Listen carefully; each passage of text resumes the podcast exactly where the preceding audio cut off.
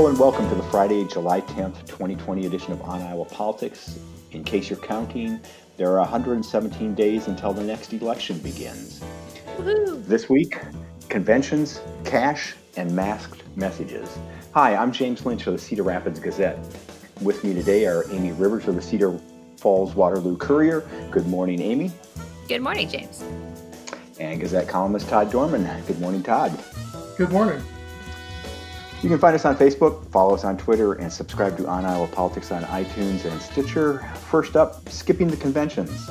Senator Chuck Grassley said this week that whether it's in Charlotte, North Carolina, or Jacksonville, Florida, or both, he's going to skip the Republican National Committee convention, uh, where President Donald Trump will be nominated for a second term. That is, unless James Carville is right and Donald decides to chuck it all and return to private life. Um, the face mask wearing Grassley said he's taking a pass because of concerns about the coronavirus. Public health officials, have been warning that such gatherings of thousands of political enthusiasts shouting, screaming, and otherwise projecting uh, coronavirus uh, aerosol could lead to COVID 19 spikes in the host cities. Democrats are going virtually virtual for their convention. It will be anchored in Milwaukee, but most delegates will be participating remotely. Um, Senator Joni Ernst is planning a one day in and out visit to the RNC gathering. She probably has a better use of her time on the campaign trail in Iowa. And Governor Kim Reynolds, as of now, is planning to attend. Uh, I haven't heard from all the congressional Democrats whether they will be in Milwaukee or watching from their front porches. Second District Representative Dave Loebsack, uh, spokesman, says that the retiring cong- congressman won't be going to Milwaukee, but is waiting for guidance on state or regional Democratic events. So, uh, Todd, what are the political risks here? Do you risk upsetting your base if you don't go? And do those benefits uh, of attending the convention outweigh the health risks? Well, I mean, you know, we've seen in you know, at the presidential level and also probably some somewhat in the Senate race that, I mean, Democrats are sort of trying to argue that the the president and Republicans haven't taken the virus seriously. They haven't responded to the pandemic in a strong way. And I guess these conventions, if the Republicans kind of insist on having this in-person gathering, which will definitely be sort of against the advice of uh, local health officials in, in whatever communities they're, they're going to hold it in, uh, I mean, that's going to be the contrast is that Democrats are taking it seriously and that the president is having a, you know, another rally to, to buoy his, his sort of flagging numbers. So, uh, yeah, I mean, I suppose it's possible that some Republicans might look, you know, look poorly on, on office holders that don't go to the convention. But, you know, let's face it also, I mean, these conventions are, are not terribly substantive anymore. I mean, the, the nominees are picked. They're mostly big infomercials for the parties Mm-hmm. where they give speeches and drop balloons and have some nice visuals. And Mhm. but I mean, you know, they, they don't actually serve a real function other than to sort of rubber stamp the nomination of the party's standard bearer. So, I mean, you know, if Carville's right though, and and the president decides to to take a powder, I guess that would make the Republican convention a lot more important. But I I have a hard time believing that's going to happen. Yeah, there's no way that's going to happen. I, I, I, I and and I would also say that um, for Trump, who is the standard bearer of the party, um, even though it doesn't matter, even though a large rally of his doesn't matter, and and having those in person things doesn't matter, it has that psychological effect to speak to that base. Like we're still out here, and we're still going to have this because this is how we fight, you know, coronavirus, and this is how we win by meeting in person, like we've always done. And I I would be very surprised if that went away. I did read in the Washington Post uh, yesterday that they're considering the Republican Party is considering having the convention outdoors. So that might be an interesting way to get on the fence senators like Joni Ernst interested in the convention. But Yeah, there's there's nothing like standing outside for a few hours in Jacksonville this time of year. good mean, lord, yeah. You If, if you won't wear a mask, will you wear sunscreen?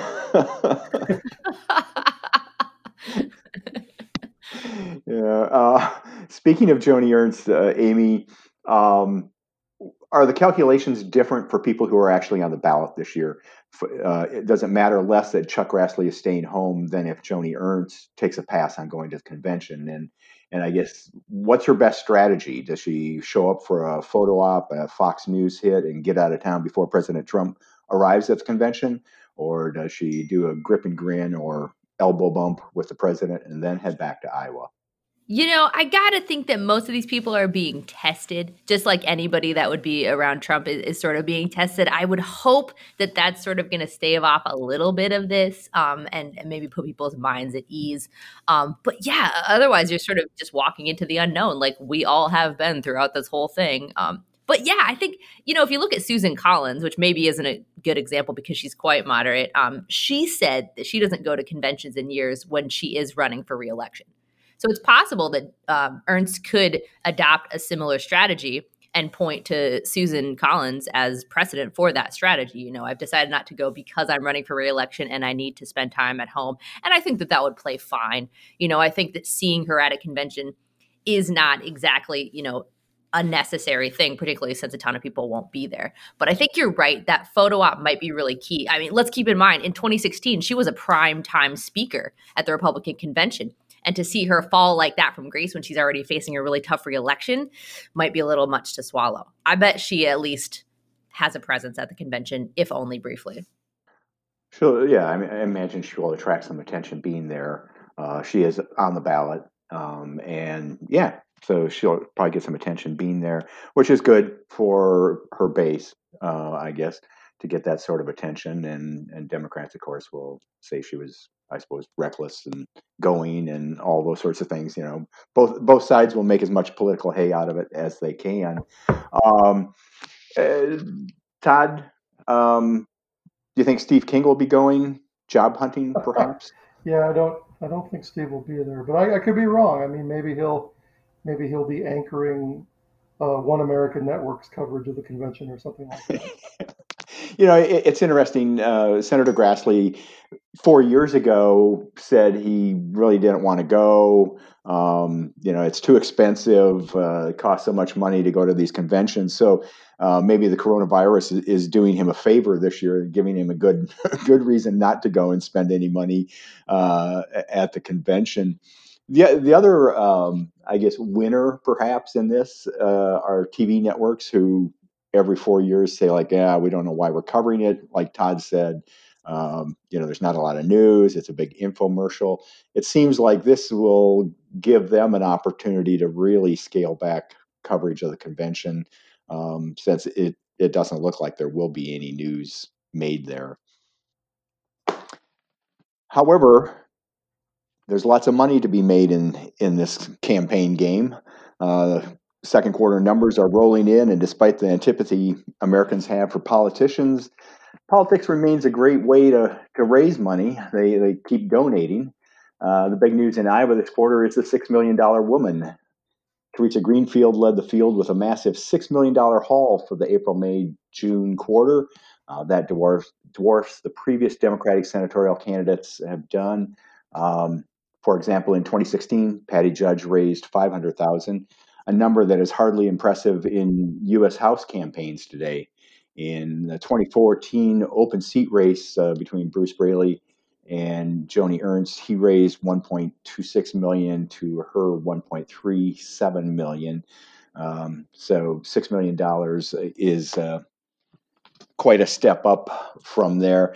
Uh, Amy, uh, the other big news, I guess, in the, the fundraising numbers that we've seen so far is that first district challenger Ashley Hinson outraised uh, incumbent Representative Abby Finkenauer uh, 1.03 million to 875,000. Hinson now has more than one and a half million dollars cash on hand. Um, what, if anything, do the numbers tell us about these races? Well, I think it's so close. I mean, yes, she outraised her by 150,000 and that's not nothing, but as you point out, we're talking about a lot of money here. Hinson raised over a million dollars, I think a million point oh three and then Abby's at 875,000. So it's still quite the race. I mean, and they're still both raising buckets of money and and from thousands of donors. So I think they just keep if they just keep hammering their message, keep hitting up donors, I think that's really going to um, work for both of them. I, th- I think Finkenauer should be worried. I think that Hinson is a rising star in the Republican Party even before she is elected to any sort of national seat. Um, and that's gonna that backing is really gonna help propel her. And Finkenauer has to figure out ways to circumvent that. And I mean, so far, you know, if you're not putting out good news, like you have a better quarter than her, or you know, you hit her with a super good ad, you're kind of behind. I think she really has to step up her game, and I think she's been trying to do that slowly. Um, she's got some virtual events that she's really hammering home right now. Um, she's on some, an event with Biden today. Um, she's been, you know, sort of holding teletown halls and that sort of thing. But I think I think she knows that she needs to step up her game, and I think uh, if her team's smart, you know, they're really going to find ways to do that. Todd, uh, is there a ceiling on campaign fundraising? I mean, people always say that they want limits on the spending or they want public funding of campaigns, but those issues never rank very high when people, you know, our priorities are ranked. Uh, when like Gallup asked people what are the most important issues in this election. Um, so, uh, has this become sort of like a nuclear arms race that, as much as we know it's not a good idea, no one dares to blink? Well, I mean, you know, every cycle the campaigns get more expensive. I mean, in this case what will be interesting is to see, you know, you talk about no a ceiling. Well, I mean, there's lim- there are limits on in federal races how much you can give to an individual candidate, but there will be no limits on how much money outside groups will be able to mm-hmm. raise and spend. So if you know if 2014 is any indication, you know the the outside groups will spend far more than what the candidates spend.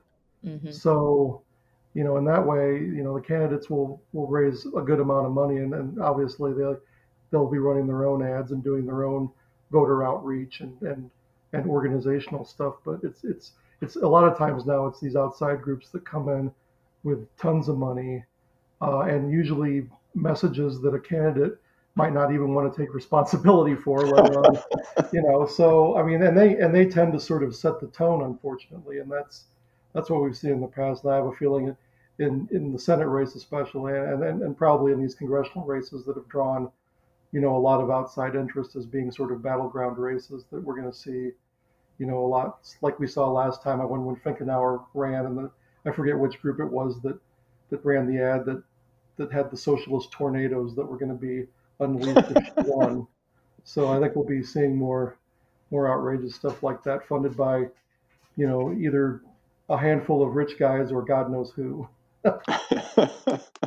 we won't know in most cases. yeah, in many cases we won't. Yeah.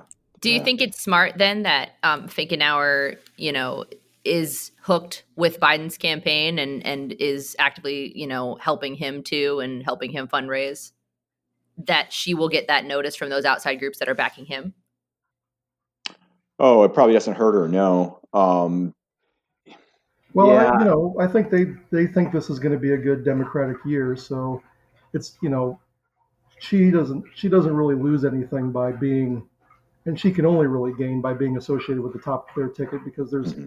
you know positive feelings among Democrats right now. I mean, that's the opposite for Ernst. There's a lot of worry that you know the president is part of her problem. That you know, the, be, sticking close to him has sort of hurt her, and and so mm-hmm. that makes we were talking about going to the convention. I mean, those are the kind of things how close do they want to be to Trump? And they, I mean, that's a tough calculation because the base loves him, but it's all those folks in the burbs and in the middle mm. that you know don't now. So, yeah, but yeah, I think Finkenauer being, I mean, she she endorsed him before it was cool, you know, when he was running the caucus and got fed. Yep, that's so, right. And, and he he came out and fundraised for her during her first campaign. Right. So I think, yeah, I think that's that's been a you know they've they've got a they've kind of bonded. Yeah, I think th- that question is much easier for Democrats to answer than for Republicans this year, as Todd was explaining. But uh, yeah, well, yeah. until until Joe, you know, makes a gaffe or does, does something that sometimes Joe does. well, let's talk about masked messages. Uh, after months of indifference or hostility to mask wearing for public health reasons, even Republicans are getting on board, or or at least some Republicans. Uh, even though she doesn't think they should be encouraged at school, Governor Kim Reynolds has been seen wearing a mask. Joni Ernst is following the lead of Senate Majority Leader Mitch McConnell, who some would say should wear a mask at all times. Uh, Senator Chuck Grassley has a mask wardrobe that includes uh, farmer red bandanas, camo mask, and even a UNI purple and gold mask. He's on point. Yeah, he is. what would it take to get everyone to mask up without them being required? Of course, I'm thinking if the if the Biden campaign puts out masks with a campaign message, uh, and, and maybe it has, and I just haven't seen it, will Republicans be forced to respond in kind? Uh, maybe a mask that says "masked for MAGA," not because it's good for me. Uh, both candidates could have masks with messages. Uh, insert foot here uh, so masks might become the new political t-shirts, the t-shirts of political expression. Amy, if you were going to design your own mask, what would it look like, and what would your message be? Uh, just the regular black with white lettering. I stayed six feet away from you before it was cool. all right, all right. Todd, uh, would you opt for the branded Gazette face covering we've all been given, uh, or black and gold, or something more political? Wait, you guys got a branded Gazette mask? You bet. Oh, I, Courier, I, step up.